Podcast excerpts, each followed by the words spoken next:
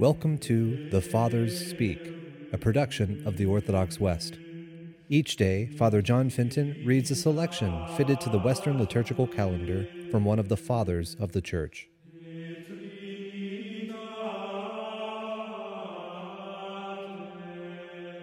On this Rogation Monday, it is good for us to listen to a portion of a homily by our Father among the Saints, Ambrose.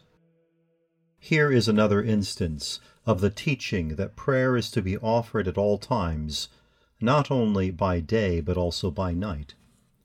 For behold, the man who sought out his friend at midnight and asked three loaves of him and persisted in his request was not denied his prayer.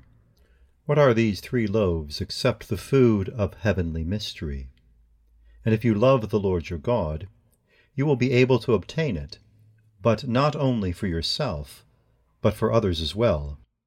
For what greater friend have we than he who gave his body for us? From him David asked bread at midnight, and received it. He asked when he said, At midnight I will rise to give thanks unto thee. Thus he gained those loaves which he had set before us to eat. He asked when he said, Every night wash I my bed nor was he afraid of disturbing his friend's sleep, because he knew him to be always watchful. And therefore, mindful of the Scriptures, let us be instant in prayer day and night, and let us ask pardon for our sins. If David prays God seven times a day, and was always present at the morning and evening sacrifice, he who was so holy and so occupied with the needs of his kingdom, what must we do, who have greater need than he had, to beseech God, since we fail so often through weakness of mind and flesh?